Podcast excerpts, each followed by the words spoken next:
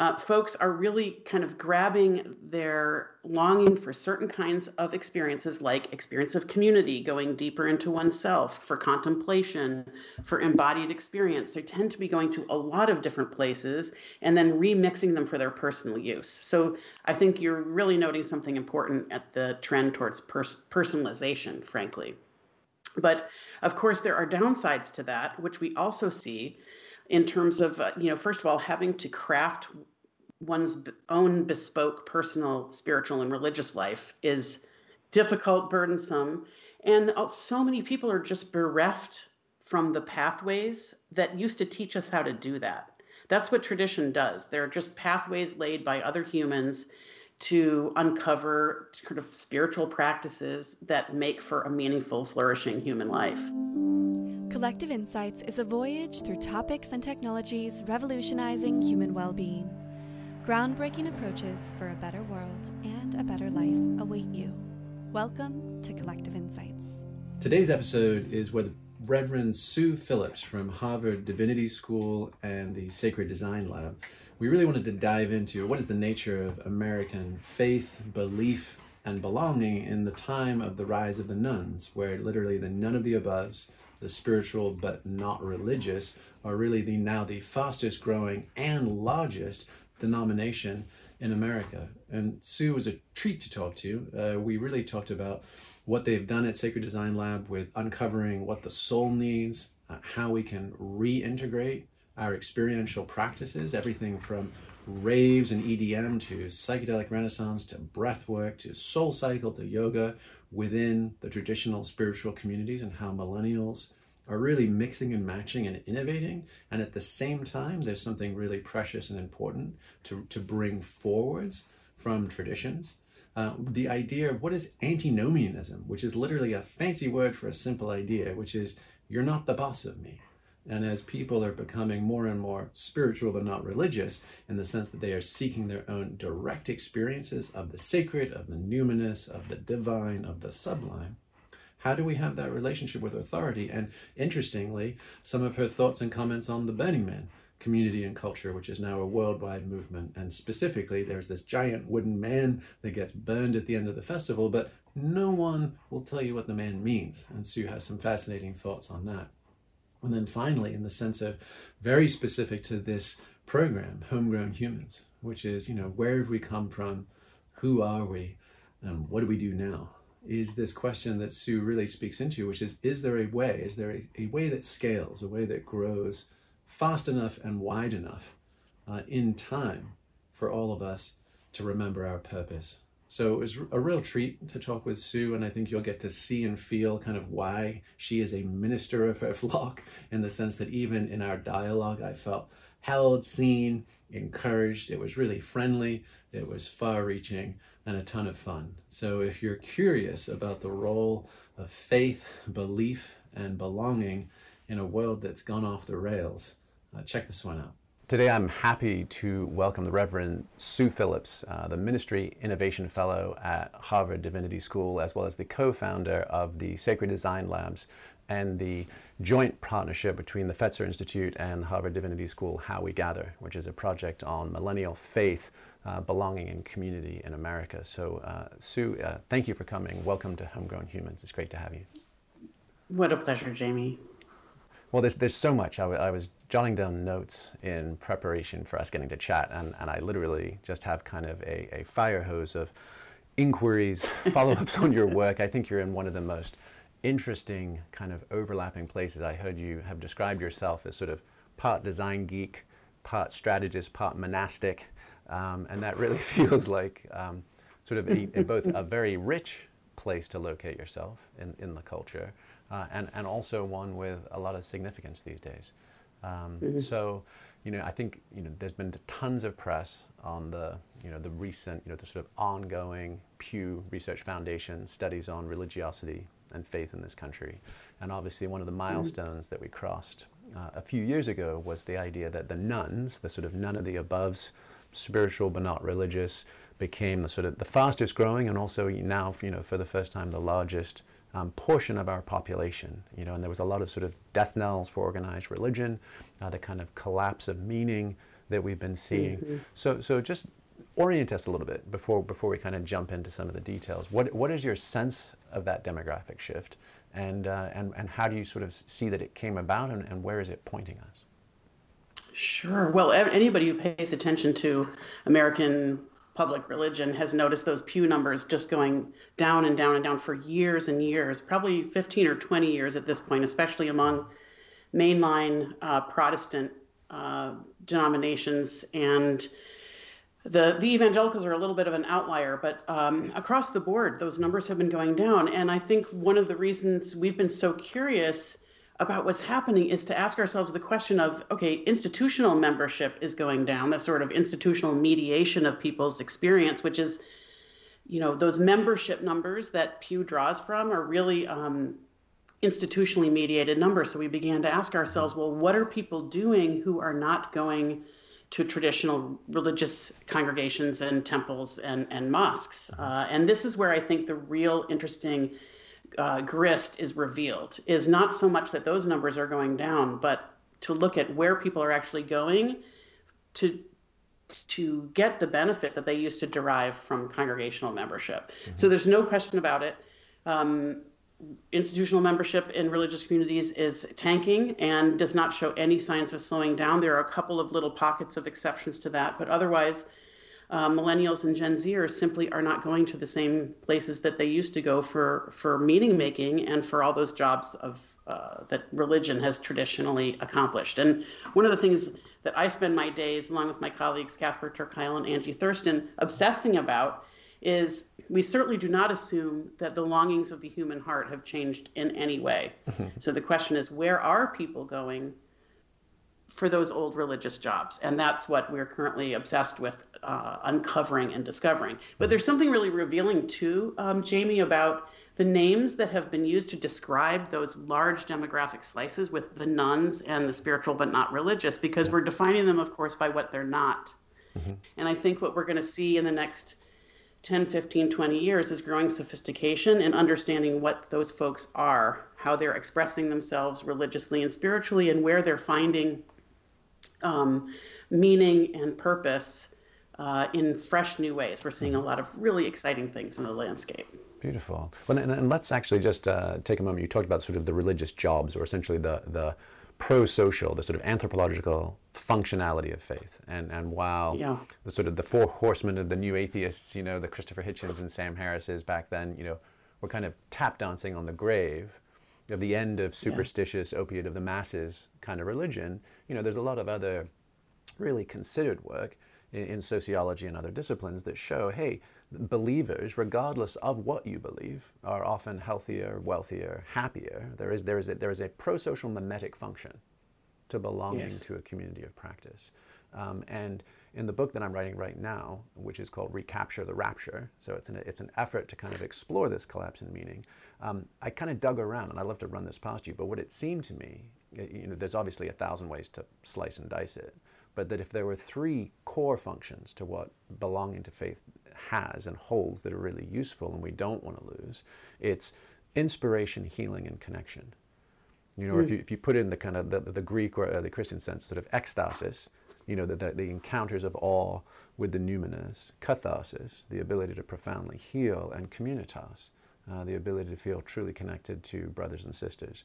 Um, how does that mm. track for you in your own assessments, and, and, and does that feel like a, a decent place to kind of begin our exploration. Absolutely. I mean, I feel like any attempt to uncover what the soul needs is a worthy effort these days. And you've given those three names to it. We tend to use, actually, they're quite corollary. Uh, at Sacred Design Lab, we roam around in, in belonging, becoming, and beyond is the triptych that we use. It's not mm-hmm. terribly dissimilar. A lot of those are yeah. analogous to your categories. Yeah. But an attempt to uncover what is it that the soul needs and how can we begin to design and build for those needs in um, some some fresh new ways. So I am totally down with your uh, mental model, Jamie. Let's go for it.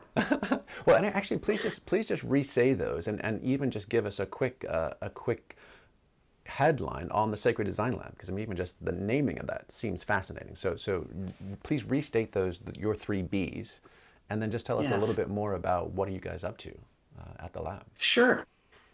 Well, Sacred Design Lab is a research and development lab that attempts to design for the human soul. And of course, one of the first things we need to do is understand what does the human soul need and how can we express that with enough dimensionality that it's enriched, but not so much dimensionality that we um, we get too specific to cast a big tent to describe a broad swath of human needs. So that's where we landed at belonging, becoming, and beyond. So belonging we define as um, knowing and being known, mm-hmm. loving and being loved, Beautiful. belonging. Yeah. Beyond is uh, growing in our capacity to become the people we're called to be. We use that word call very carefully. We might we might play with um, long to be or want to be, but becoming the people that we are called to be. And beyond is our connection to something more. Mm-hmm. We've landed on the something more language, obviously, because we want to have room for spirit and God, but also room for nature, for um, values, for character, for all the sort of broad um, theologies that might fit into that category.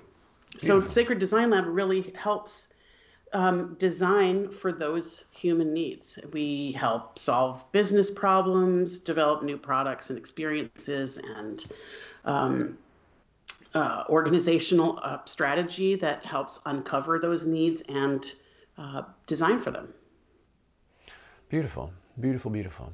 So, so I mean, I have so many questions, and we can go. Come on, let's have any, anywhere we want. But one of my one of my thoughts, and certainly something that I tracked uh, in the previous book I wrote, Stealing Fire, which was basically all about the kind of rise in community and culture around altered states, non-ordinary state experiences, mm-hmm. and whether that was vipassana meditation or breath work, or whether it was transformational festivals like Burning Man or any of these kind of things, really seeing this kind of upswell of non-denominational, sort of almost you know, highly experiential, antinomian, mm-hmm sort of almost agnostic Gnosticism to string a mouthful of words together, but I think you follow them, right? Yeah. The, the, idea yes. of you're not the boss of me.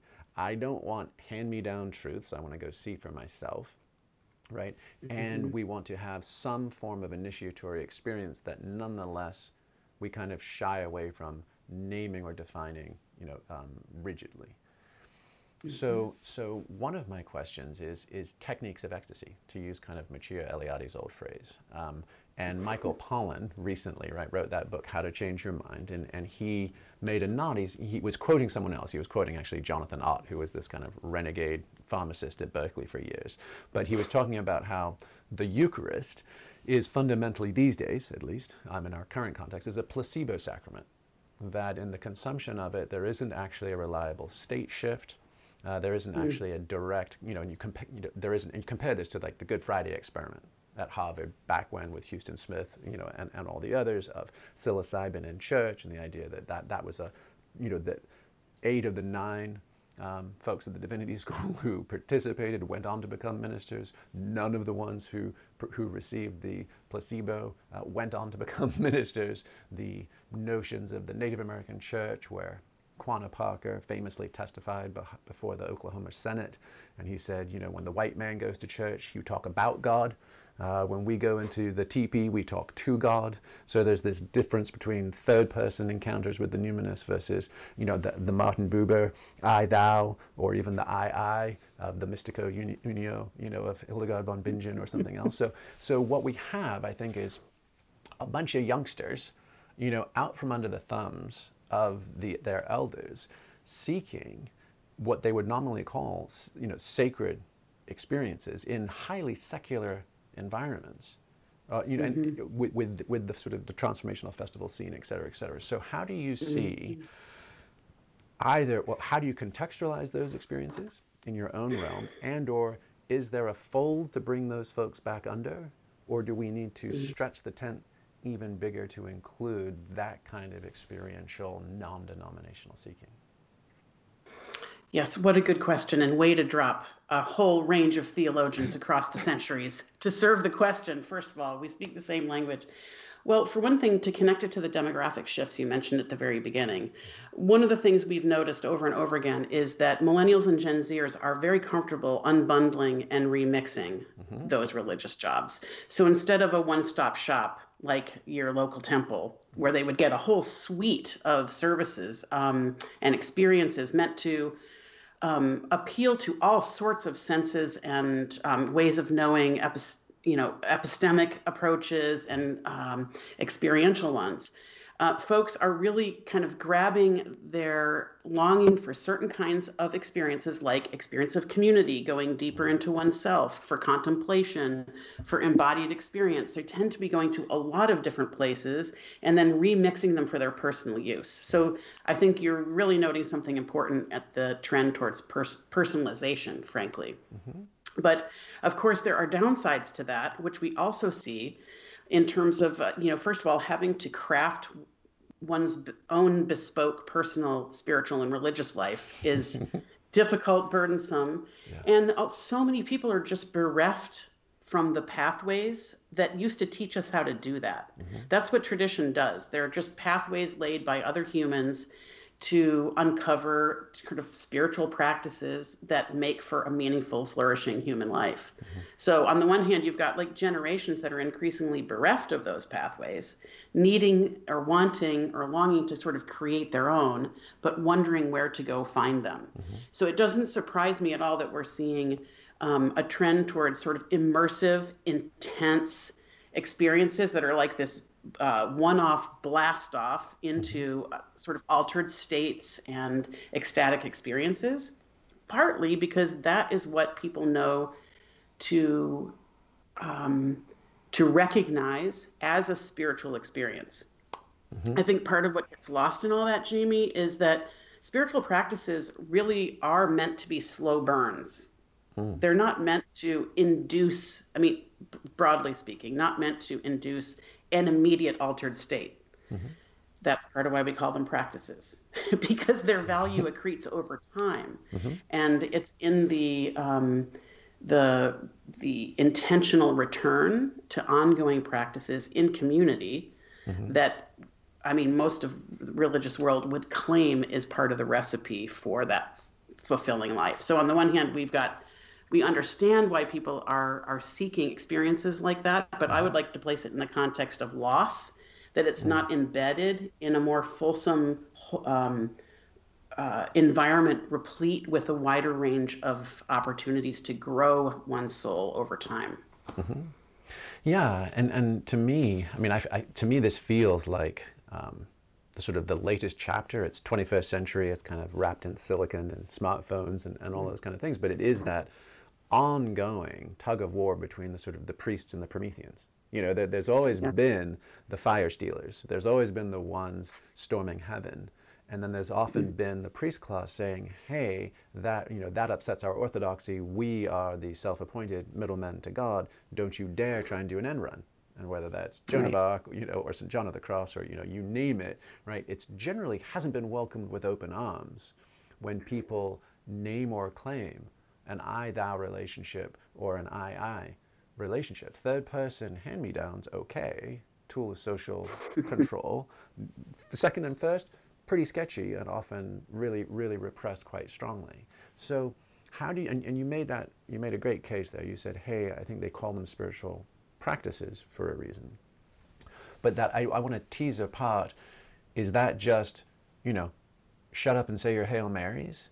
Or are there actually spiritual practices that reliably disclose access to the sacred that have either atrophied, fallen away, um, or that could be innovated and adapted? I mean, compare this to like a core power yoga or a soul, soul cycle, right? And, mm-hmm. and, and, you even mentioned the evangelical, you know, the exception to growth. Protestant mm-hmm. mainline, sagging, even, you know, and Catholic, mainline Catholicism outside of colonial places, you know, also mm-hmm. collapsing. Mm-hmm. But evangelicals, the more experiential elements are actually booming and thriving. And then, you know, throw in the kind of easy examples of Hillsong, you know, which if you look, that's where Justin Bieber and the Kardashians and a lot of pro NBA players and things have been going. They've got, you know, in fact, I think GQ did an article called Hype Priest, and it was talking about the, the hipster priest, the skinny jeans mm-hmm. and the mm-hmm. earrings and the leather jackets. Oh, and, yes. Right, the whole thing. And if you look at their services,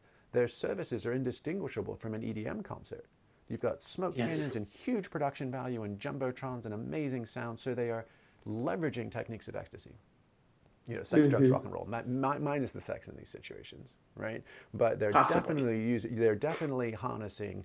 You know, light, sound, music, breath, co- concerted movement compared mm. to smells and bells you know, it feels like mainstream folks don't have a chance. So, what is your sense of how, how to reintegrate the direct and experiential practices that everyone seems to be going out and seeking anyway um, mm-hmm. within something resembling a lineage tradition?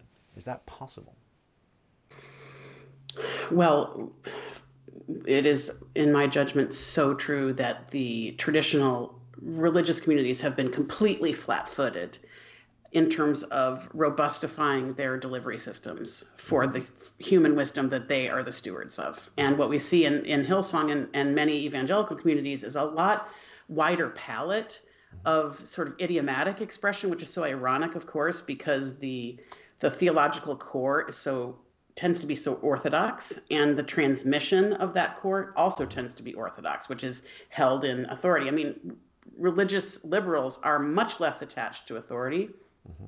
obviously, almost by definition, but much worse at delivering um, the stories and, and the, the methods, if you will, of, um, of those practices in a relevant new way. So, I mean, to me, that's a problem not of content, but of delivery system. Mm-hmm. And I think Hillsong, for example, has sort of nailed, in, in, in some ways, has nailed the delivery of ancient technologies. And I think to think about ancient technologies might be a helpful lens here because yeah. when I hear about Hillsong or I go to temple on Friday, uh, or attend other religious services, I see a cosmology of religious practices. There's song, there's text study, there's preaching or interpretation, there's naming of wisdom teachers, there's multi generational connection, there's a sense of a built um, set of practices over lit- literally over a year where there's a liturgical arc and liturgical mm-hmm. calendar.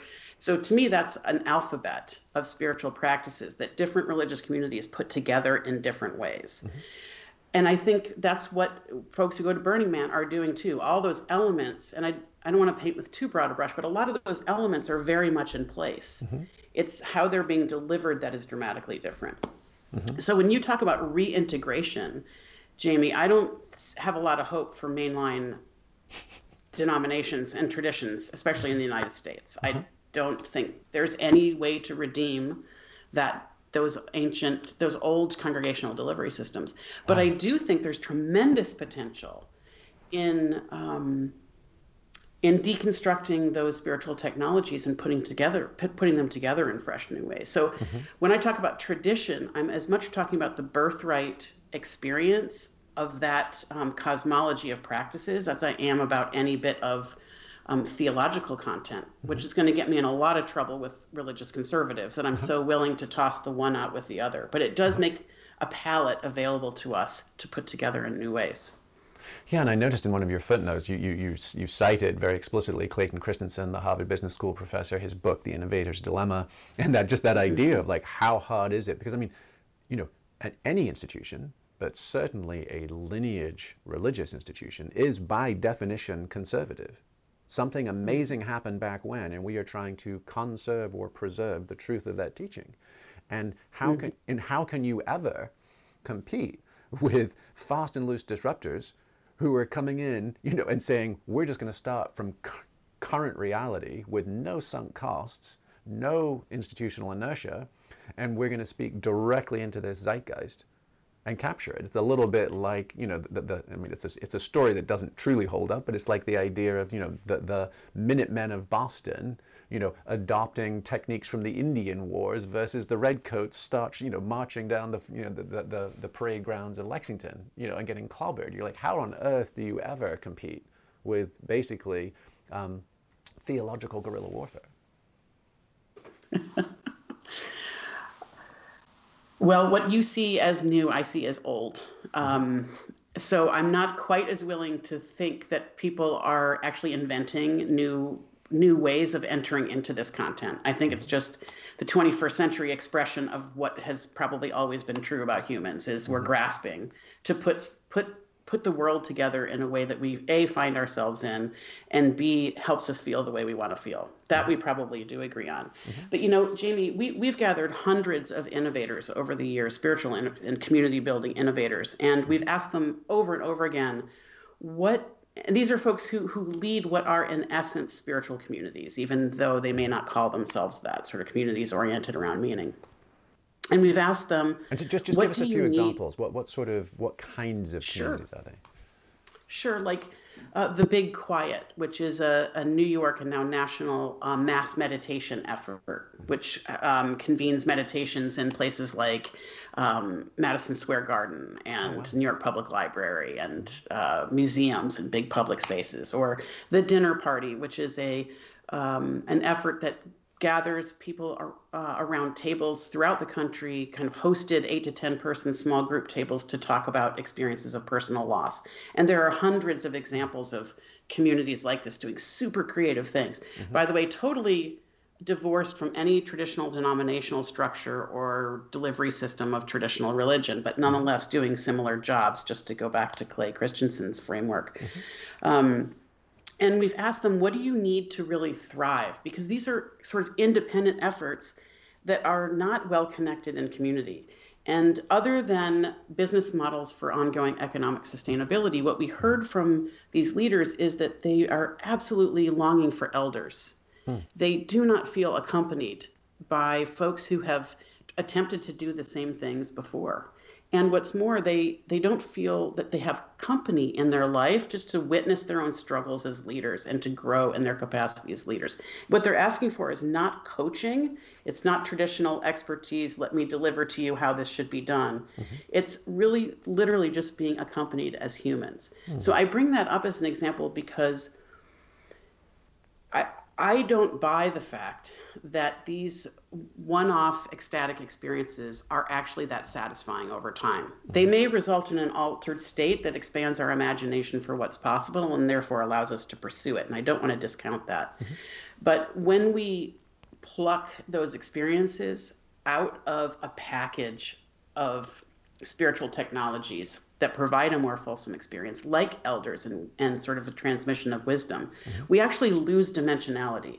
And I am not arguing for that dimensionality on theological uh, orthodoxy grounds. It's not mm-hmm. to transmit belief, it is to transmit knowledge that a, com- a more complete package of practices is more powerful over time to help our souls grow into the people we're called to be. Yeah. So I know that that was a lot of words, but I think that that dimensionality gets lost in these one-off attempts, and I think that's I think that's important. When we can design for that, then I'll agree that we're nailing it. Beautiful. Yeah, there's there's so much in in what you've just said. There was there's the livelihood business model element, which I'd love to come back to, because you know certainly I think you could make a case that the spiritual marketplace has has never been broader, more varied, or more captured by market mm. forces. Mm. And so there's there's an issue there, and, and I'd love to to explore. Um, you know, what are some of the solutions you're potentially seeing? And then there's also this notion that you've come back to a couple of times, which I think is essential, and it's and it's to take a very tidy case study. It's the it's the key thing I see conspicuously absent in the psychedelic renaissance, is that people are using compounds to have, you know, by any other term, sacramental experience, but then getting spat back out into a life with no practices and most specifically no ethic. There isn't a sense of in service of what, and mm-hmm. untethered from that, which has never been true in all of human history. Any any sacramental initiatory experience has been closely governed, closely chaperoned, all mm-hmm. sorts of, um, you know, onboarding and integration, pre and post, yep. and a filter mm-hmm. of elders making sure you got what you were supposed to and didn't go off on a jag. And mm-hmm. instead, you know, we're more in the situation now where we've sort of found the, the toy box full of firecrackers, you know, and we're just setting them all up, like breaking the sticks off the bottle rockets and, and hoping they'll go where you point them. And, and, and, That's and, right. and they tend not to. So given, you know, and, and, and, there's another thing where you mentioned the elders and the yearning for elders. Um, I'm a, I'm a Gen Xer. We grew up in the Reagan years. It was relatively slim pickings. And so we had to look back to the baby boomers. We had to look back to the Beats and the counterculture and the, the civil rights movements, the anti-war movements, um, the, the back to the land movements. Like that was sort of our fodder. And I almost, in retrospect, it almost feels like we were like Japanese blues aficionados or something, obsessing over American blues because we didn't have it ourselves, you know. So we went back and we studied that stuff because because we were in such a dry spell ourselves. I'm noticing that millennials seem to have a generation gap amnesia about what the baby boomers did, and I imagine it's because it's their parents, and so nothing your parents did could be relevant or cool. And what I've been shocked by, especially in the progressive, again, the sort of you know, you know you can you can peg it as West Coast conscious culture, you know, but but you know it, it's it's all over the place, which is putting it into all the same ditches. Lots of magical thinking, lots of deference to guru-like, you know, people. They're they're Instagram gurus now versus, versus li- yeah. living on an island someplace. But how do we how do we reconcile the acute antinomianism, like the literally the you know resistance or refusal to defer to authority figures, the echo boomer kind of you know resistance to study the lessons of the past, and yet a yearning for eldership at a time mm-hmm. where everything is just in time. Like literally, don't even make me sit through four years of college. I want to go to YouTube or, or Khan Academy. Like like I am unwilling to be dis, you know un- disengaged, bored, or submit to anything other than what I want right now. How do we balance eldership, a world of ethical commitments that supersede our own experiences, and and mm. and somehow steer this greased pig to the finish line? First of all, um, I wish I knew the answer to that question. But what what we can do together is kind of gesture towards some some clues. And of course, what the the the set of traits and problems that you've just described are, to my mind, examples of essentially how we are hardwiring through technology and other kinds of um, mediations brains and hearts of younger generations that make it less likely that they will seek and find what the soul needs. Mm-hmm. This is part of why I'm going to map all those behaviors right on to social isolation, mm-hmm. mental health crises, and the, the, the, sort of other epidemics of um, that we need to have a major cultural reckoning for. That these are, to my mind, these behaviors um, are both the problem and the cause of the problem. So you're asking how do we how do we recreate um, a world in which folks can access wisdom about how to live this meaningful life when folks are sort of intentionally disavowing mediated experience, whether that's from authority or other other transmission. Um, honestly, I I think in the end, the longing for what people know they need will dr- bring them back to traditional pathways, not not necessarily um, theologies and specific texts, but for looking for those through ways to help them get a grip on what they most need in their lives. This is one of the things that has always confounded me about these demographic changes, Jamie, which is that youngers have always demonstrated um, behavior of stepping away from traditional religious communities, for mm-hmm. example. Even in the 50s and 60s, if you had, um, if you, there are only a few studies, but the few that exist suggest that people who are younger, especially in the 20 to 30 year range, go to church and follow those traditional pathways in lower numbers than they do when they're older. Mm-hmm. So I do want to say I don't think this is necessarily a permanent shift among youngers. I think um, I, I do think we're going to see some return, frankly, as uh, there's a, a maturation in their ability to, to name their own experience and to look for the places that hold um, possibility for them to actually meet those needs over time. So that sounds very altruistic in my view that sort of folks grow into their awareness of their own needs and then they, they go and find it. But when we combine that with, the, with what I hope is a cultural effort to begin um, improving the distribution network, if you will, of some of those ancient technologies, we've also got a reaching back. And I think it's that combination that might make a difference over time. Hmm. Yeah, and I mean, I think it goes back even further than the 50s. I know, in, in you know, taking a look, I am sure you know uh, Jon Butler's "Awash in a Sea of Faith." You know that that sort of. I don't. Tell me about it. Gosh, I think it won the National Book Award, or at least a, at least a history award back when I was in, in grad school. But it's, it's basically his survey of American religiosity through the 17th to the 19th centuries, and you know, just goes deeply into the Second Great Awakening, Cane Ridge, Kentucky, mm. you know, all of those kind of things. And and ironically, I mean, I gave a I gave a TEDx talk at Burning Man, teeing, like describing that event as you know with no with no t- historical tells as to when it happened. Ah. and, and it matches one to one to burning man. It was in august. It was tens of thousands of people gathering on the western frontier of the country. At that point it was you know appalachia was the outer edge.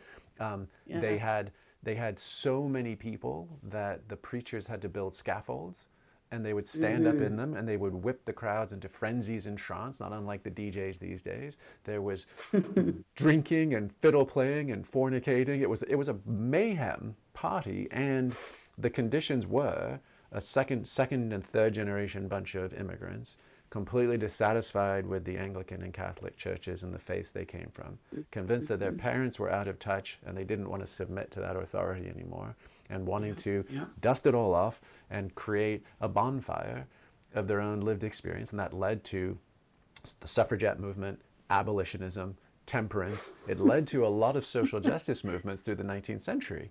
And you're like, okay, so this is fascinating parallels. And there is re- truly nothing new under the sun. Um, and, and so one of the, I mean, I've got, again, so many questions for where to go on this, but one of the questions, I, you, you wrote a, a really interesting piece on covenanting and the mm-hmm. idea the idea of i mean and i think you know if there's a if there's a theme we're trying to tease out here which is you know freedom plus responsibility there's an awful lot of access to freedom these days mm-hmm. liberating mm-hmm. technologies and experiences how might we how must we balance that with commitment and commitment to ourselves and our own practices to our community of practice and potentially to the broader world. What, first of all, just wind it back. Let's let's do some John Winthrop original covenant, halfway covenant. You know, do we need do we need the quarter covenant now, or do we need to actually go back to a full covenant? And, and what does that look like in your mind's eye? Well, you're you're refer- referencing some of our um, early American settlers who came together uh, in the 17th century as the Massachusetts Bay Colony was being formed, and of course there were churches, uh, parishes in, in every settlement, uh, in every settlement in Massachusetts, and they came together in some sweltering summer in Cambridge, Massachusetts, and asked themselves how can we join together to support um, and grow our faith and our ability to be faithful Christians uh, in this kind of weird um, uh, settlement um, moment as we build the city on the hill? And their solution to that was was what they called covenant, and it drew them together around some specific principles that allowed for the autonomy of individual parishes, but had some connective tissue um, and behaviors, frankly, that they promised and pledged to offer one another and to be um, have fidelity to themselves, so that there was a community of autonomous congregations. So that's a really important and I think nuanced construction for the 21st century, which is both autonomous parishes that were also agreeing to be subject to communal um, connection over time. And that's covenant. Um, this is the sort of the essence of congregational polity, which this whole tree of Christianity um, comes off of Unitarian Universalist, United Church of Christ. Some Baptist um, communities use this congregational polity. But the technology at the core is, oh, go ahead. Well, I was just going to ask, and wasn't one of the, the sort of the litmus tests to be a covenanted Christian at that point was that you had had a personal conversion experience?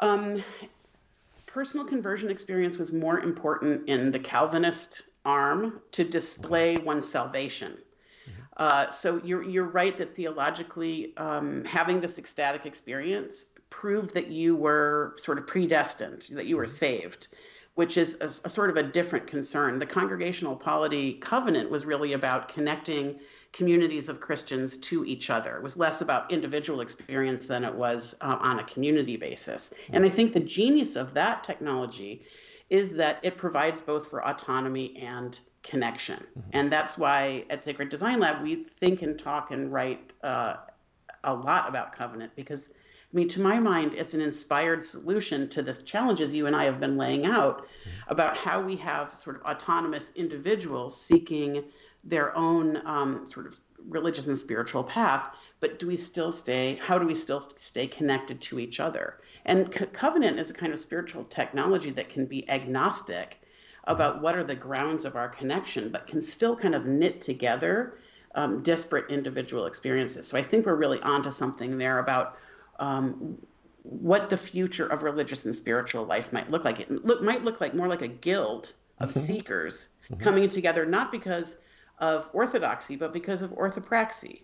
So they've mm. decided mm. to practice in the same way and they've decided to collect themselves around that same way, even though the substance of their belief might be quite different. I mean, this approach is one of the gifts of blasting open denominationalism, which tends to be about um, um, orth- theological orthodoxies. Mm-hmm. But when we look at orthopraxy, I think we're we're open to fresh new ways of bringing people together.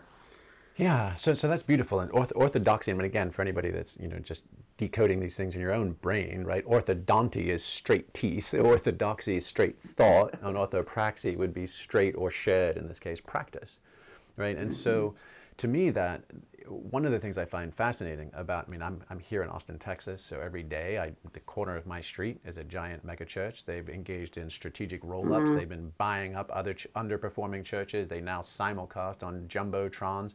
They have a school that's K through eight, maybe now growing to K through 12, bookstores, coffee shops. I mean, it is, it is a compound. And to see it over the last decade is, is, is an impressive sight to behold.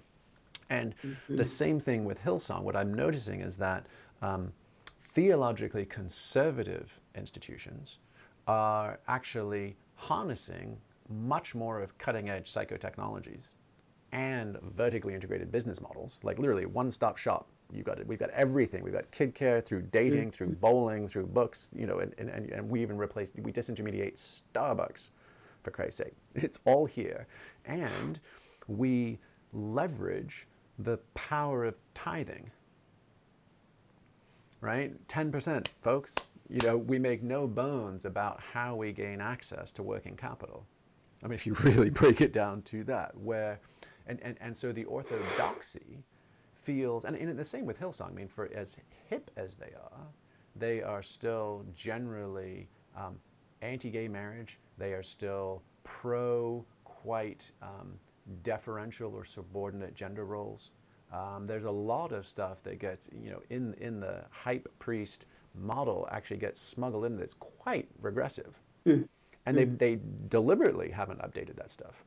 Um, mm-hmm. And I find it fascinating that the growth sectors, this is, this is not an evolution of evangelical churches, Southern Baptist Convention, that kind of stuff. The majority of people they recruit into their communities are the unchurched, and so and yet it's with a retroactive orthodoxy.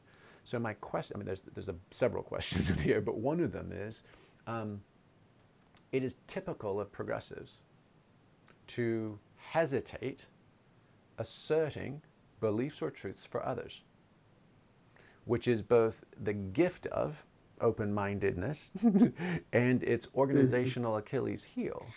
Because if, mm-hmm. if we simply practice together, then we all go wandering off, defining and deciding for ourselves our own personal truths and our own mm-hmm. personal Jesus. and, and as a result, in fact, I just finished rereading Stephen King's The Stand you know, because it just seemed timely. And I was like, and, and it was, it was spookily, it was like, wow, I'm reading a horror book and my newsfeed is kind of indistinguishable. But um, one of the things is Mother Abigail is that old uh, African American woman who's 108, and you know she's basically the hand of God. And then there's this bad guy who gathers in Vegas, and the whole point was like while we're bumbling around in Boulder having like committee meetings, you know they're figuring out how to get like the power back on and, and how to how to turn on a nuclear weapon, you know. And so how do we how do we do that? Um, how do we reconcile orthopraxis right, which is open-ended and everybody gets to decide with, you know, I think what you could fairly say is the, the, the inability of progressive faith to come anywhere near the organizational effectiveness of more traditional, conservative, and even reactive sects.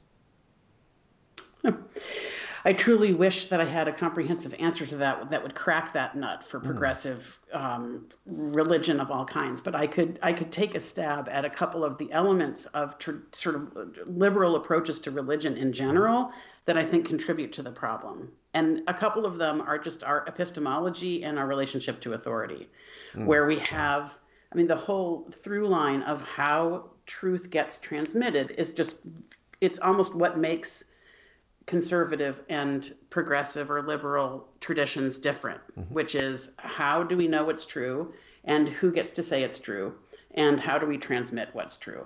Mm-hmm. And the the structures of all three of those things in more um, conservative traditions are firmer. They're mm-hmm. stronger. They they literally have more staying power. They're more consistent over time and in the in liberal religion where there's more a focus on personal experience on less intermediation of authorities less um, respect for authorities as um, as folks who own and interpret the truth.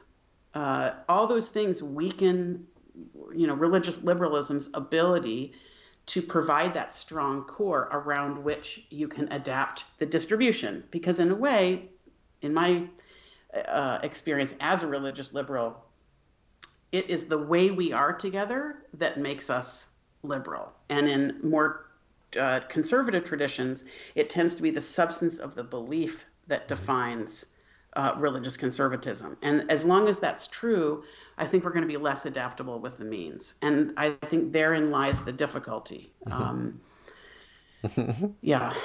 Yeah. It's a problem. Well, I mean, and, and, there's a couple of books that come to mind as you're describing that. One is, um, did you ever read Putting on the Mind of Christ by Jim? No, tell me about it. It's actually neat. He was he was a gay monk, I believe. Definitely, he was he was of an ordination. I'm not a thousand percent whether he was a priest or a monk, but I think he was a mm-hmm. monk. He then ended up leaving the Catholic Church and having a series of you know, awakening experiences. And what he, what I think is really helpful in that model is he kind of brings a developmental model similar to Bob Kegan or, or anybody else in that space, and just sort of talks about different relationships to, in this case, Jesus, but it could be any Godhead figure, um, at different levels of psychosocial development. Mm-hmm. And how in a traditionalist model, it'll be very code based, it'll be very much, and, and that's pretty much that's what the four horsemen, you know, that, that's what Christopher Hitchens and Sam Harris were knocking down. But then there are opportunities to come back to it, you know, and at a meritocratic level, it might be like, well, hey, this is my social club.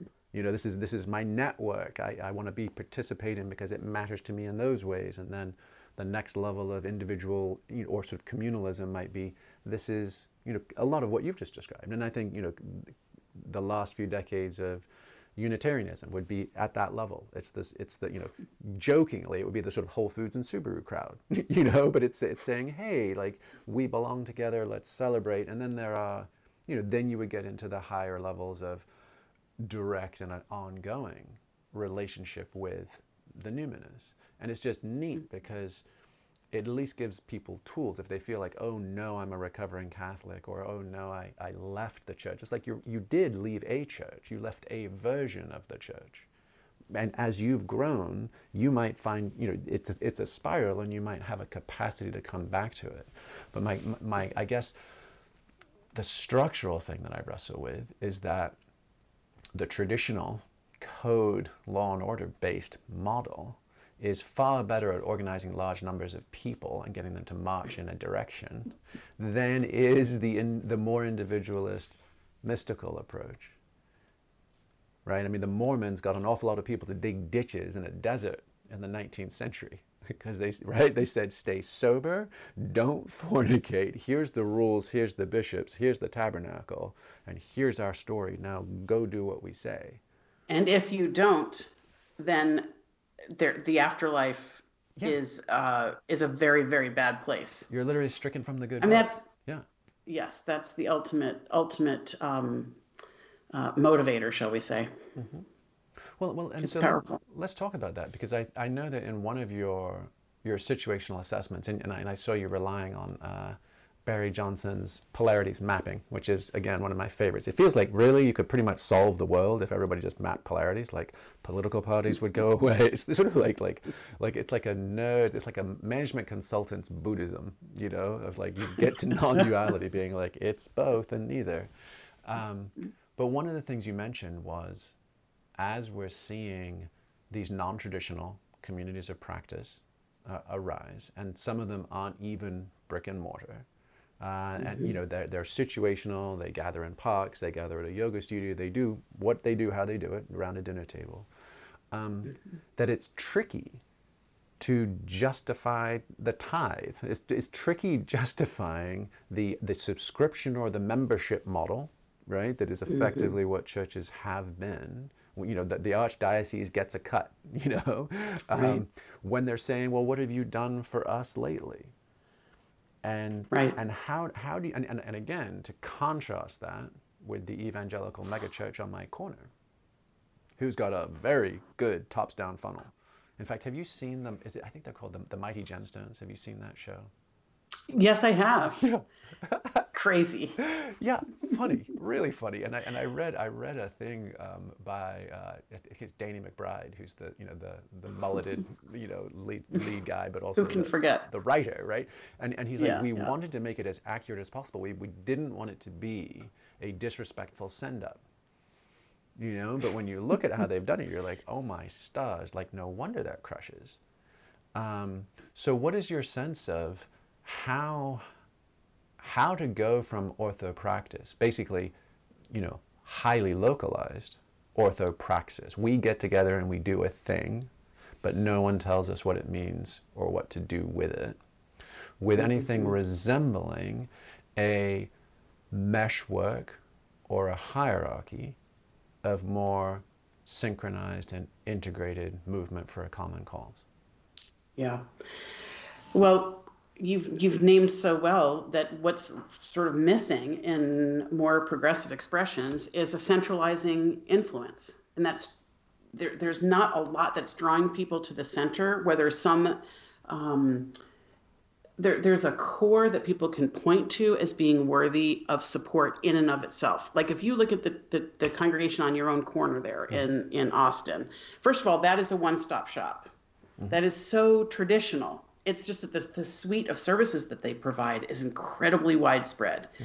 So you can, when you're an individual who's engaging that kind of community, you understand the value that you're deriving from the thing at the center. So not only are you buying your coffee at the coffee shop, you're understanding the, the branding that's at the at the center of the um, really well integrated suite of services you're being offered. Mm-hmm. There is, of course, no corollary in the progressive religious world. There's mm-hmm. no center that can be pointed to as being worthy of um, fidelity. And that's the that's the problem when we focus on orthopraxy is that they're the, the practices themselves are too um, too disparate to have a common core. Mm-hmm. And I mm-hmm. think that's exactly why there's been this disillusion. Interestingly, Jamie, um, you mentioned Unitarianism, and I want to lift this up for just one second as a story. Of course, I am Unitarian Universalist, but the, the, the tent of Unitarian Universalism, which is a small um, denomination that has Christian roots in the United States, uh, they are covenantally connected congregations with enormous theological variety. There are Christian uh, congregations, there are atheist and humanist congregations, there are congregations of mm. all theological stripes. Wow.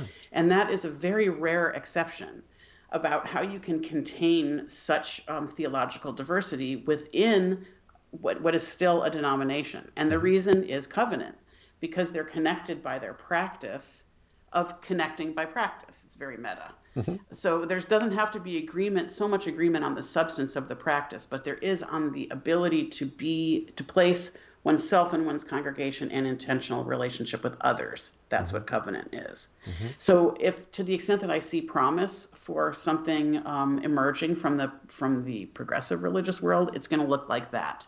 Mm-hmm. Again, just back to that guild notion. Um, but I don't think it's ever going to look like your your church on the corner there in Austin. Yeah, I mean, it would just never get out of committee. No central brand. It would never get out of committee. I mean, and, and, and we look at a lot of the social justice movements these days that are, are sort of, they, they briefly rally around common cause and then end up often imploding around difference and, and, and that sort of yearning, yearning for orthodoxy. Actually, um, a Unitarian minister came up to me at a conference in Vancouver last year where I had just given a talk sort of on some of these themes.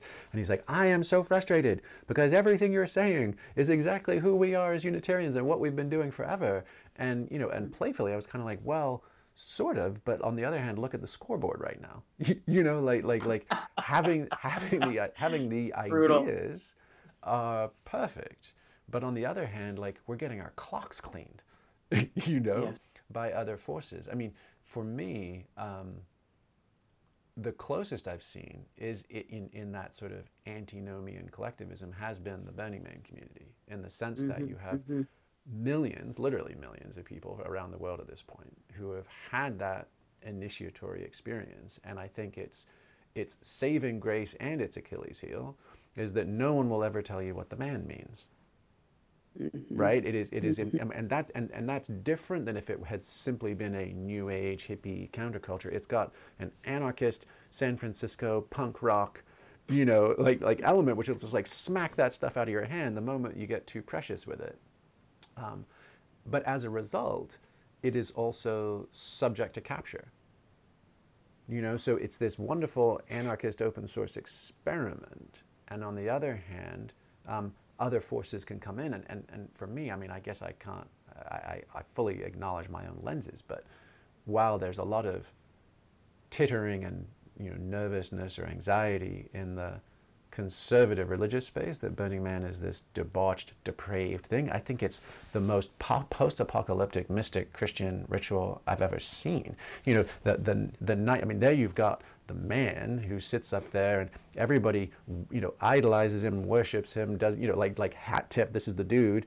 But come saturday night it, you know it's like bring us barabbas. You know they they're like it, it absolutely turns and the crowd becomes the bloodthirsty right? They want to see him go down.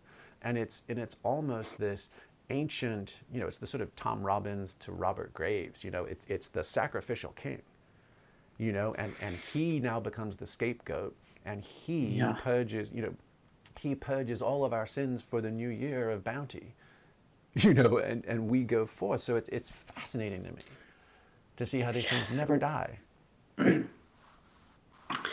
and we're we're so um, we're it seems to me what Burning Man is so good at getting at are what are those essential needs. You can almost see mm-hmm. the entire like liturgical um, canopy mm-hmm. on display on the playa.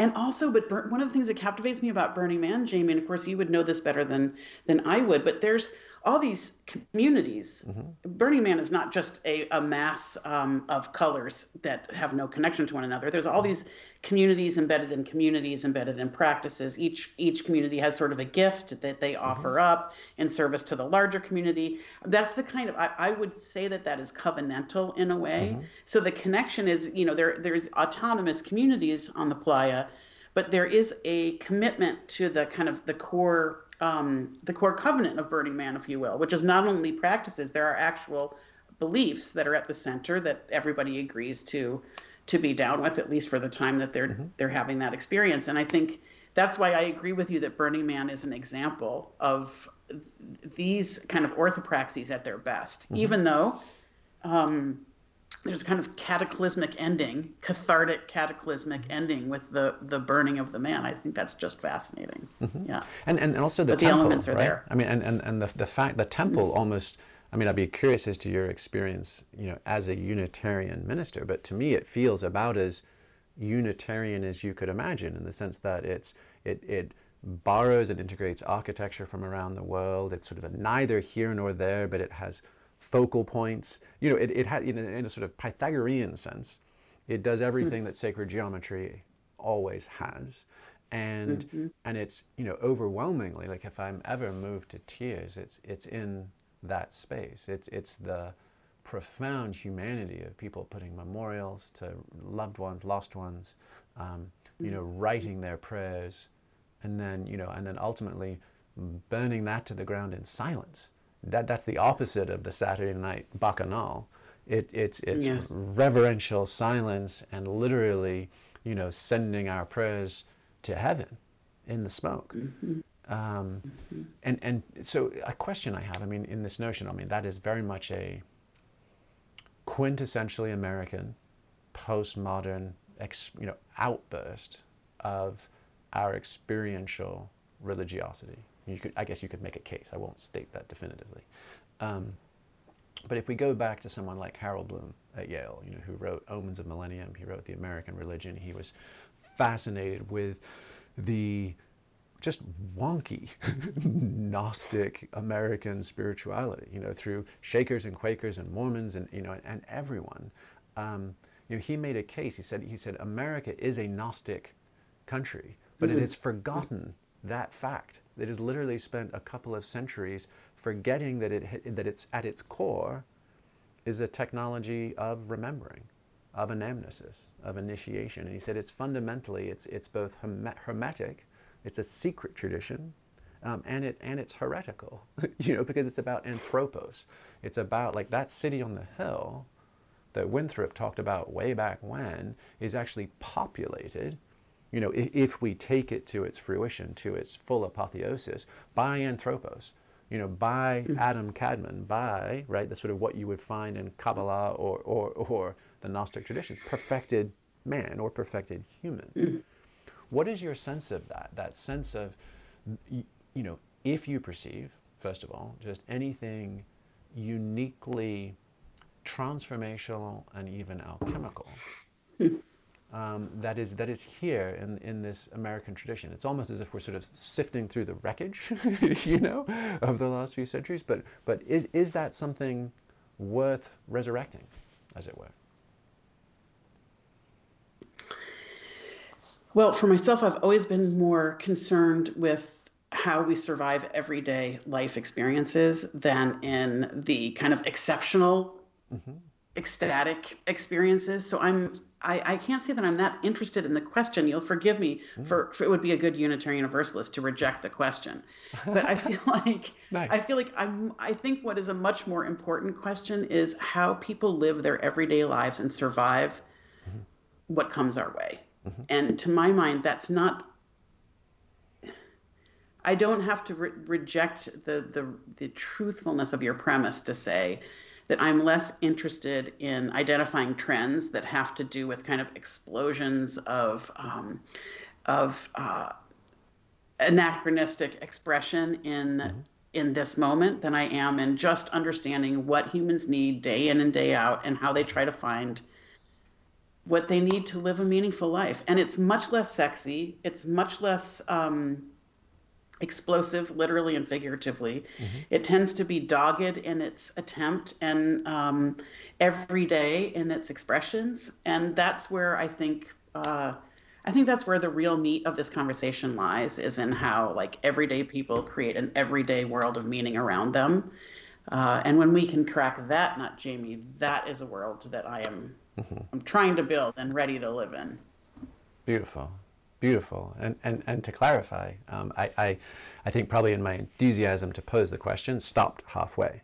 Um, my, oh, let's hear the other half. Well, well, my hope, and really, you know, the, the title of this series, Homegrown Humans, um, mm. is, is based on that. It's, it's based on Dorothy not becoming the new wizard in Oz. It's Dorothy coming back to Kansas.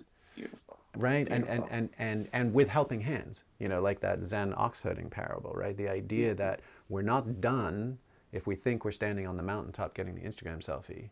You know we're done when we come home you know and all the cliches and see it for the first time blah blah blah. But for me that notion of being anthropos is the possibility of becoming a twice born human. The possibility mm. of realizing that we are just, you know, as Carl Sagan said, you know, just star made of star stuff. And mm-hmm. that this lifetime, and these relationships, this community, that's the miracle.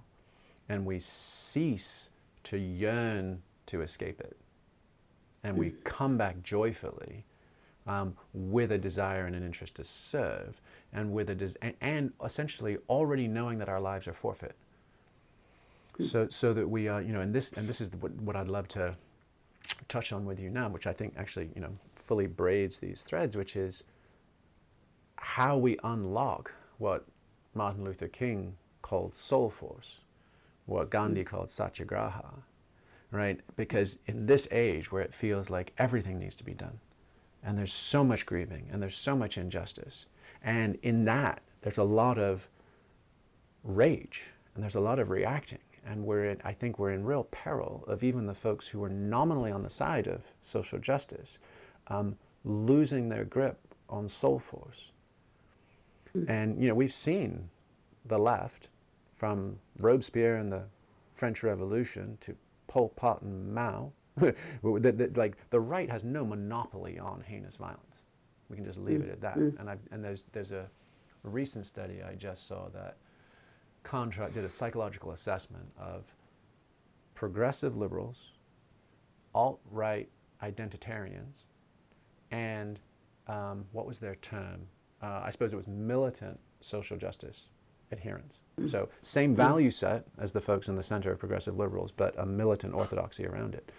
And both those far sides shared dark triad personality um, traits along with authoritarianism versus, again, back to our question of like orthopraxis but no orthodoxy. The folks in the middle were saying, I believe these things, I think they're really valuable, but it's not on me to assert for another. So, so my hope would be is that, you know, can we create a something resembling a repeatable process by which many can, you know, like let's just leave it at that. I won't yes. call it scalable, but like a way to digest our grief and a way to open our hearts and a way to remember what we're here to do and then go forth and do that with love and compassion, with, with the transformative power of soul force, not an eye for an eye. Preach. Preach how do and one of your core questions is how do we get from where we are to that? What do you think the building blocks of that are? Well i mean you know one harebrained scheme that i have would be literally well, like let's have it. would be the what is the megachurch disruptor? What's the joel osteen disruptor? Mm. it's just high time.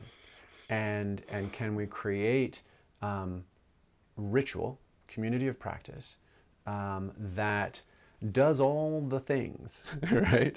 And that's movement and breath and song and verse, right? And and creates, you know, and sound and light, and, and you deliberately, but ethically, use those techniques of ecstasy to program epiphany. And it's actually fairly straightforward these days. And I can you, know, you can picture a thousand people at a time. I mean, obviously, quarantine has kind of thrown a bit of a wrench into this. You mm. could you could potentially have home versions, etc. Um, but whereby, and you know, again, using deliberate ecstatic techniques, whether it's like whirling dervishes and Sufism, whether you know whatever it would be, chanting, prayer, song, again, and and, and synchronized collective movement. I mean, imagine like the achy breaky heart, but but with amazing grace you know, and and and creating these experiences for people, and you, know, you could even have, I mean, you can, you can have had the sort of the headline like "Believe what you want to believe, just never lose the faith." Mm-hmm. You know, the idea mm-hmm. of like, look, we're going to show you a little bit like a farm to table restaurant. Here's the neurophysiology of how we're going to provide you a momentary access to kairos or sacred time or grace. We're not, you can skin it with anything you want right? That's true for you, that's part of your culture, or community, or that's you know central and valuable to you. And so we're not even going to get into the doctrine. We're going to get you to the place which passeth all understanding, and we're going to trust mm-hmm. that that place and that information source, you know, that you leave space for grace, right? We we will let the mystery stay the mystery. But then the idea that you know, and this goes back to your ethics, that you know, almost the, the, a recessional would be, you know, as people come out of those state experiences, for them with a partner, anything like that, to sort of jot down or document, like this is what I've seen, because it slips through like dreams. You know, it's very, it's very, it's a slippery fish, pulling information from that realm into this realm without tools to anchor it. So there could be again this idea of like this I remember. That's the mm-hmm. experience of a anamnesis. Like I have forgot, I've, I've remembered what I forgot. Mm-hmm. So this I remember, and today I begin again. you know, and just that sense of like, yes, it's it's a hard world out there, you know, and it's crunched me down and, and bent my back, yeah. but today I stand tall, you know, with my mm-hmm. brothers and sisters in, in praise and remembrance. And now I commit to whatever, this next six days until our next Sabbath, you know, whatever it might be, I commit to bearing mm-hmm. witness to the best of my ability. And we just see how that goes. I love that so much. I love the focus on memory and remembering because there's that sense that the, the wholeness is out there and in here. We only have to remember that it's there, kind of resync that taproot into the place that no matter what's happening in our lives is still there mm-hmm. and then commit to to behaving as though we believe that we're true yeah yeah, yeah. well i mean how about this I, I was saving the, the I, I hesitate to say the best but certainly one of the things i'm most intrigued by these days because if we're thinking about what does an open source scalable mm-hmm. um, anti-fragile meaning 3.0 look like? Because if you say meaning 1.0 mm-hmm. was traditional faiths, and we've seen the collapse of them, if we've said that even that meaning 2.0, and, and that was based on salvation, that was always the promise, but it was for a tribe. Mm-hmm. You had to belong mm-hmm. to be saved. And if meaning 2.0, you could sort of say was the Enlightenment experiment, neoliberal free market democracies. And we've really seen that getting a little, a little ragged and jagged these days. And less and less people are really signing off on full faith in that. Um, but that was based on inclusion. That was the, that was the genius of the Enlightenment, but it, it canned salvation. So how do we combine in meaning 3.0 inclusive salvation? Is that possible? And one of the, you know, one of the sort of thinkers that has intrigued me the most around that is Teilhard de Chardin and his, no- mm. his notion of the omega point and the idea that um, is it possible that you know the alpha in the beginning was the word, right? I mean, the, the religion's pretty good on that one, um, and it's pretty hard to falsify. Um, but the omega, the end, is really been up for grabs, and it feels more up for grabs than ever as to what it's going to look like, what it means, um, who wins, who loses, the whole bit. And we're seeing that with QAnon, we're seeing that with anti vax conspiracies, we're seeing that in the void of mm. faith, mm. we're making up a bunch mm-hmm. of whack ass shit. Yes. and, and, not all of it is helpful. Um, but de had that idea that I'm sure you're familiar with, which is that the body of Christ is all of us at the end of time. Unique, mm-hmm. like increasing, not dissolving into the soup or the Borg, profoundly unique in our gifts, right? But connected in our shared recognition of this moment. And he, say, he said there's going to be three intersecting arcs. You know, and, and we won't know how this goes to the last minute, which is the arc of the carrying capacity of the planet, which I thought was pretty profound for someone in the 30s to 50s writing about this. But he mm-hmm. says that's one. And then the other is basically those drawn to say yes to this prospect and those mm-hmm. opposed. And, and it's going to be a crisscross crash. And then he even goes as far as saying, and it has to be this way, or the redemption of it wouldn't be that interesting. It wouldn't be good enough. or it wouldn't work. Yeah. And you kind of think like yeah. for, for, for generations raised on Death Stars and X-Wings, you know, and, and Death Eaters and, and, and Hogwarts, you know, and even matrices and machines, like we're wired for this. Mm-hmm. Mm-hmm. We really are. Like a small band of rebel misfits against all odds at the 11th hour, you know, pulling, pulling victory for freedom, you know, from the faces of darkness. And left to our own devices, we come up with some really crazy shit. this is part of why I feel like tradition has been is, is such the, the whole transmission of of practices and pathways of encountering these realities is so vital, precisely so that we do not have to make up our own stuff. Mm-hmm. I mean, the greatest liberation I have experienced as a spiritual person is in not having to create my own religious world, is actually beginning, because I was unchurched, mm. beginning to appreciate the gifts of tradition that I can take and put together with a community of other people to create a life that is genuinely flourishing. Mm-hmm. I am so delighted I did not have to make stuff up. I would certainly be as capable of, of coming up with uh, just in wackadoodle theories that nonetheless scratch the same itches and uh, as the as um, as religion has in other centuries. So mm-hmm. I, that's my hope. My hope, and I'm going to come back to that word of remembering, because I think in a way there are so many opportunities for us to tap into what what we can remember if only we get a little help mm-hmm. from from traditions of the past. Again only in terms of the practices not so much in terms of the beliefs although i there's a lot of flourishing communities that are rooted in those beliefs that i would never want to diminish with my refusal to center orthodoxy. But jamie i i think that's a world that we can create. And i hear you asking over and over again how do we do it? And why has why has progressivism and liberalism failed so completely to do well what religious conservatives seem to have seem to be doing better mm-hmm. yeah and and and i guess that there is a there's it feels to me it's almost like um, chilblains right now or you know like when, when you're a kid mm. and you're out sledding and you don't even notice that your fingers are numb and then you go back inside and the, and the blood comes rushing back and it just hurts like hell and it feels yes. like collectively we are waking up to things we were numbed to. And it hmm. hurts mm. like hell. But it's actually, that's actually a sign of lifeblood returning, right? It was the mm. numbness that could have really harmed us. And, and at the same time, it feels like Dr. King's legacy, for instance, that notion of soul force, the notion of taking a stand for the infinite game, for inclusion for everybody, mm. is mm. under mm. siege. Excuse me, and not, and not just under siege by the people in obvious opposition, under siege by the folks on the progressive side of the fence who are saying, mm, he was a patsy for, he pandered to white religiosity. He, he mm-hmm. suppressed uh, the basically social justice underneath the banner of polite Christianity and faith. Um, we need something that's angry, that's unapologetic, that's unyielding.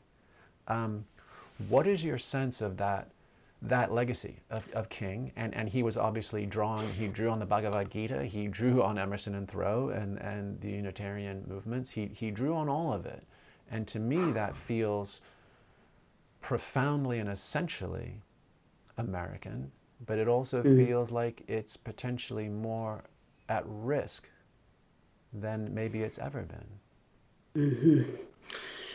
Well, first of all, I should say I'm not a scholar of the civil rights movement uh, in any way, but what I what I understand and have a have a gut sense of is that you know, one of the shorthands that James Cone, the great black liberation theologian, has given me is through his through his books is a sense that Malcolm and Martin, Malcolm X and Martin Luther King were part of a continuum of response to the movement moment in the 1960s and that Martin Luther King was actually super tactical and strategic and intentional in his what he drew from and what he inspired and who he was trying to inspire to activate change. Mm-hmm. Um, I don't have any illusion that Martin Luther King thinks that that should be the only tactic in the in that vast continuum. And I think in a way we're faced with the same kind of questions is like what is the range of responses to systemic injustice and i don't see martin luther king as uh, isolated but as a part of an ecosystem of responses to those injustices, of yeah. which he was a part. And there were more radical, um, mili- literally militant, literally people bearing arms with the Black Panthers. So I guess I, I, I have some core faith that it's actually that range of responses that we need, partly around that polarity mapping and mm-hmm. management mm-hmm. that you talked about earlier, that. Yeah there's something essential in the in the solution that will really bear fruit that we have that range and that they stay in tension with each other and that there's something very um, dynamic about the search for that equilibrium and the process of discovery within that even if we don't land in any one place. Although I, I hear you loud and clear raising some flags about how the extreme left can begin to look like the extreme right. Yeah. Yeah.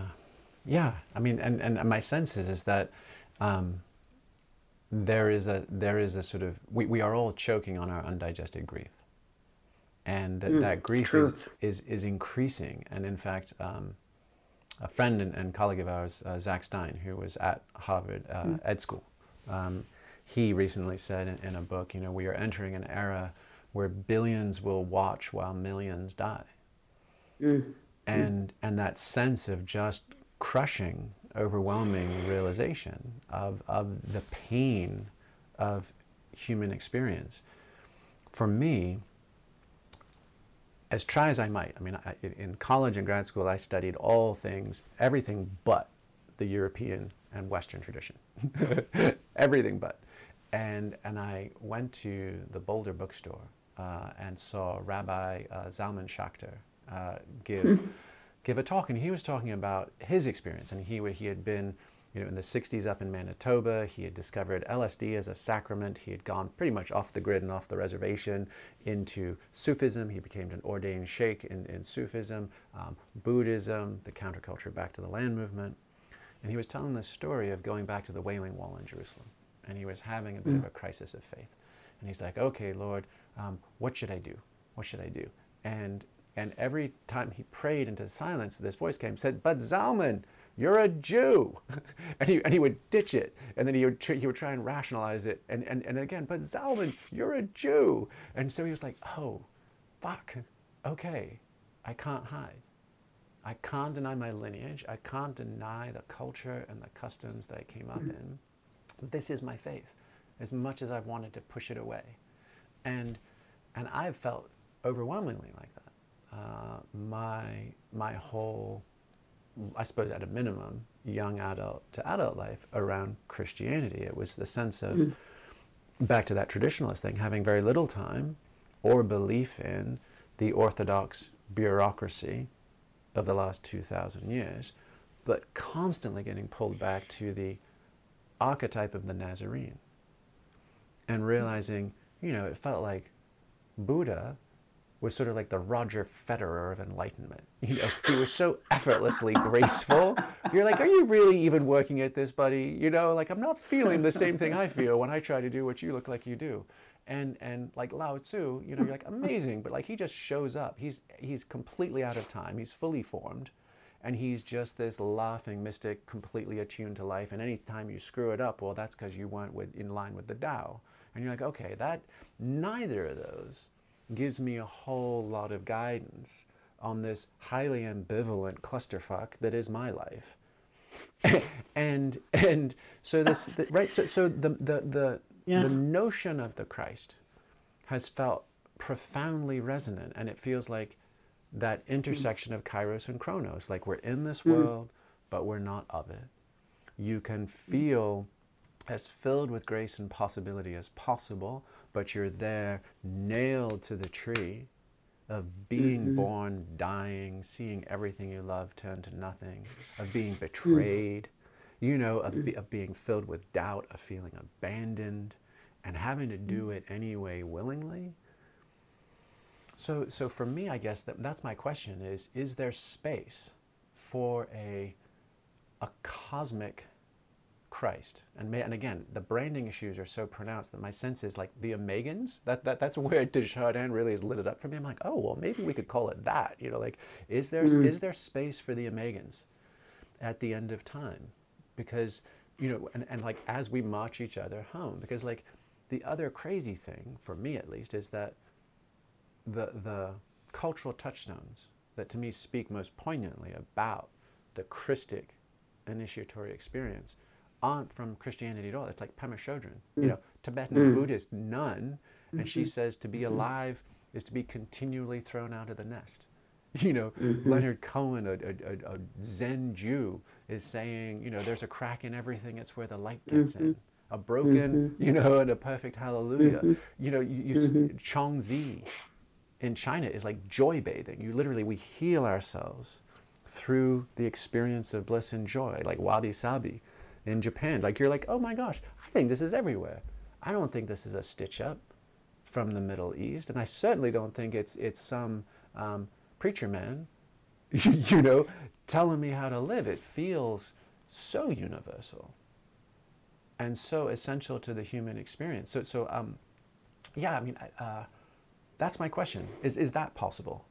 Is there a chance to, without enforcing dogma or doctrine, to share truly the good news that that for all of us around the world, there's the possibility of being Omegans together. There's a possibility of walking each other home.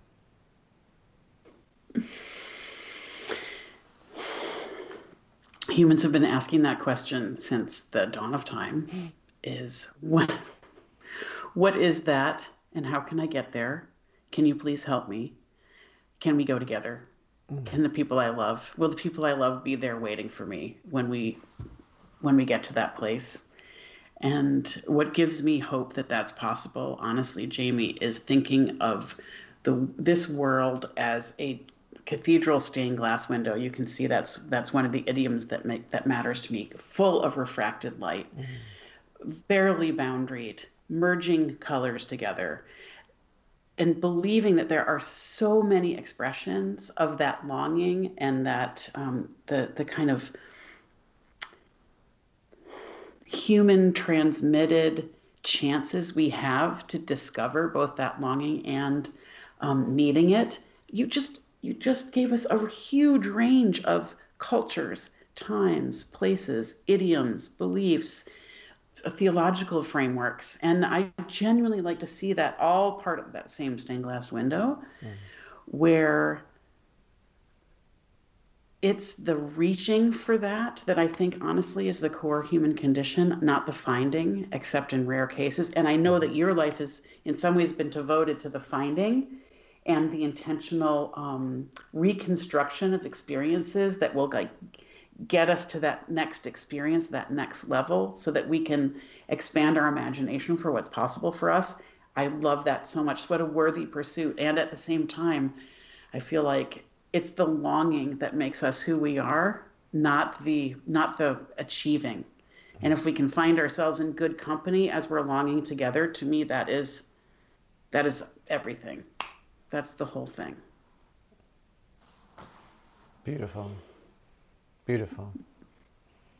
Thank Perhaps. you well, it's no, a frightening and scary place to live though isn't it? Oh yeah and and and to be sure um, I actually, if I've been some advocate for like climbing mountains in, in real life as well as, as metaphorically, um, it's because it feels really fun, something to do, and the views give us more of a sense of life down on the flats. Yeah. Um, yeah. But everything you're advocating for is actually where my heart is um, more and more and more. I feel it.